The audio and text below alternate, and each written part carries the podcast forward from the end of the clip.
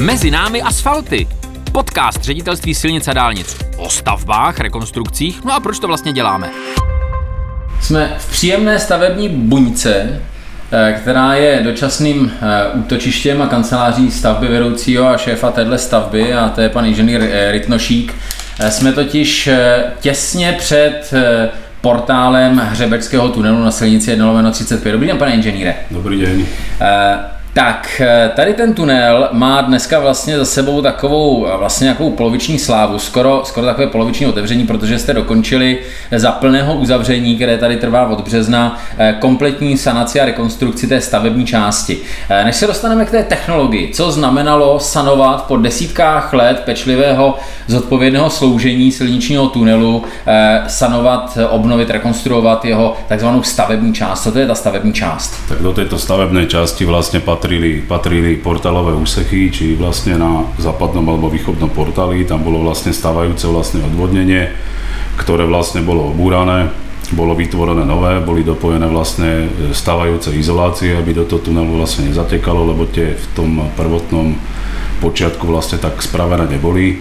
Čo sa týka vlastne vnútorné, e, vlastne tubusu, tubusu tunela, tak v podstate tam sme vlastne triskali starý náter, starý vlastne povrch e, tunelu. Následne, následne boli prevedené inektáže trhlín, ktoré vlastne v tom betóne boli. Boli sanované lokálne miesta, ktoré vlastne po tomto triskaní sa ukázali. E, následne bol vlastne spravený náter. V tejto stavebnej časti nám ešte zostáva spraviť finálny náter do výšky 4 metrov, ktorý bude vlastne farebný k stavebnej časti ešte vlastne patrí e, vybúranie starých chodníkov, ktoré proste boli v zlom stave, boli tam, e, boli tam vlastne staré kabelové rozvody, tieto sa nahradili vlastne modernými kabelovodmi, multikanálmi, e, došlo vlastne k zabetonovaniu nových chodníkov v podstate, v podstate na tej stavebnej časti je to asi všetko. To je velmi vyčerpávající, akorát z toho nedokážu takhle laicky odvodit, jestli když jste vlastně eh, ten tunel začali rekonstruovat, jak jste říkal, otryskali jste ho a, a teď jste eh, zjistili, v jakém stavu jsou ty betonové prvky, ze kterých je vlastně ten eh, tubus složen, tak spíš jste se, když jste viděl, v jakém je stavu, vyděsil, čím řidiči jezdili, jestli, jestli už to tam něčím hrozilo, nebo naopak jste na ten tunel byl hrdý, že je to, že je to hrdina, že po těch těch dlouhých letech tvrdé služby eh, a tvrdého dopravního zatížení v průměru kolik 15-17 tisíc vozidel denně ano. s velkým podílem eh, těžké nákladní dopravy, tak co všechno vydržel. Tak v jakém byl stavu? V podstatě byl v dobrom stave.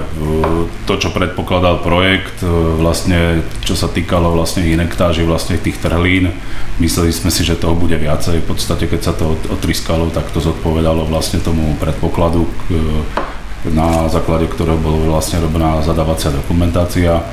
Eh, bolo tu o niečo viacej sanácií, ale to v podstate je bežná rutina, takže ten tunel bol v dobrej kondícii. No výborně, tak to je dobrá zpráva. To znamená, před těmi Eh, více než 20 lety, co se ten tunel stavěl, tak byla odvedená dobrá práce. Doufám, že jste odvedli dobrou práci i letos, pokud jde o tu, o tu stavbu jako takovou.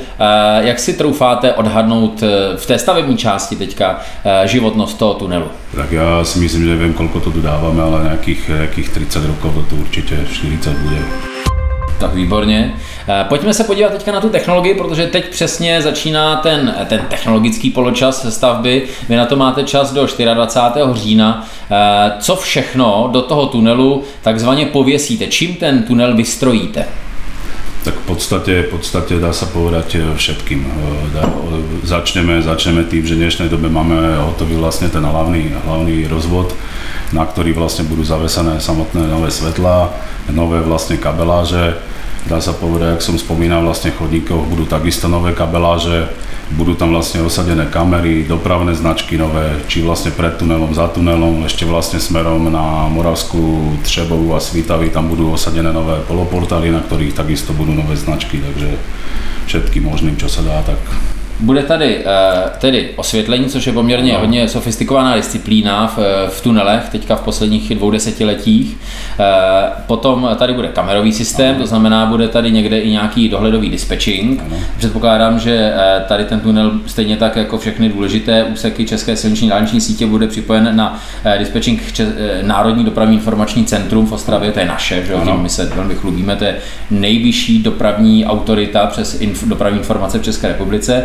No a potom eh, tady budou ještě nějaká zřejmě asi čidla, ne? která dokáží rozpoznat takové ty protisměry a takové ty rizikové momenty v dopravě. To tu, to tu samozřejmě bude. I to, čo se týká vlastně toho samotného osvětlení, tak jak jste vzpomínali, tak budou nějaké osadené jasomery vlastně před tunelom, za tunelom a tím se vlastně bude zvyšovat nebo znižovat intenzita toho samotného osvětlení. Budou tu vlastně čidla vlastně na požiar a na podobné věci, které budou vlastně napojené do NDIC. Teď jste mě velmi zaujal právě tím, eh, tím osvětlením. Jednak jste použil slovo, které neznám. Co tady bude před tunelem, jste říkal? Jasoměr se tomu. Jasoměr, teď jsem se chytil, ano, to znamená nějaký měřák, který mě, měří jas, ano. jak moc svítí. Ano, že? No, protože z čehož vyplývá, že není třeba v noci svítit tolik jako přes den. Samozřejmě, ta intenzita se bude automaticky upravovat.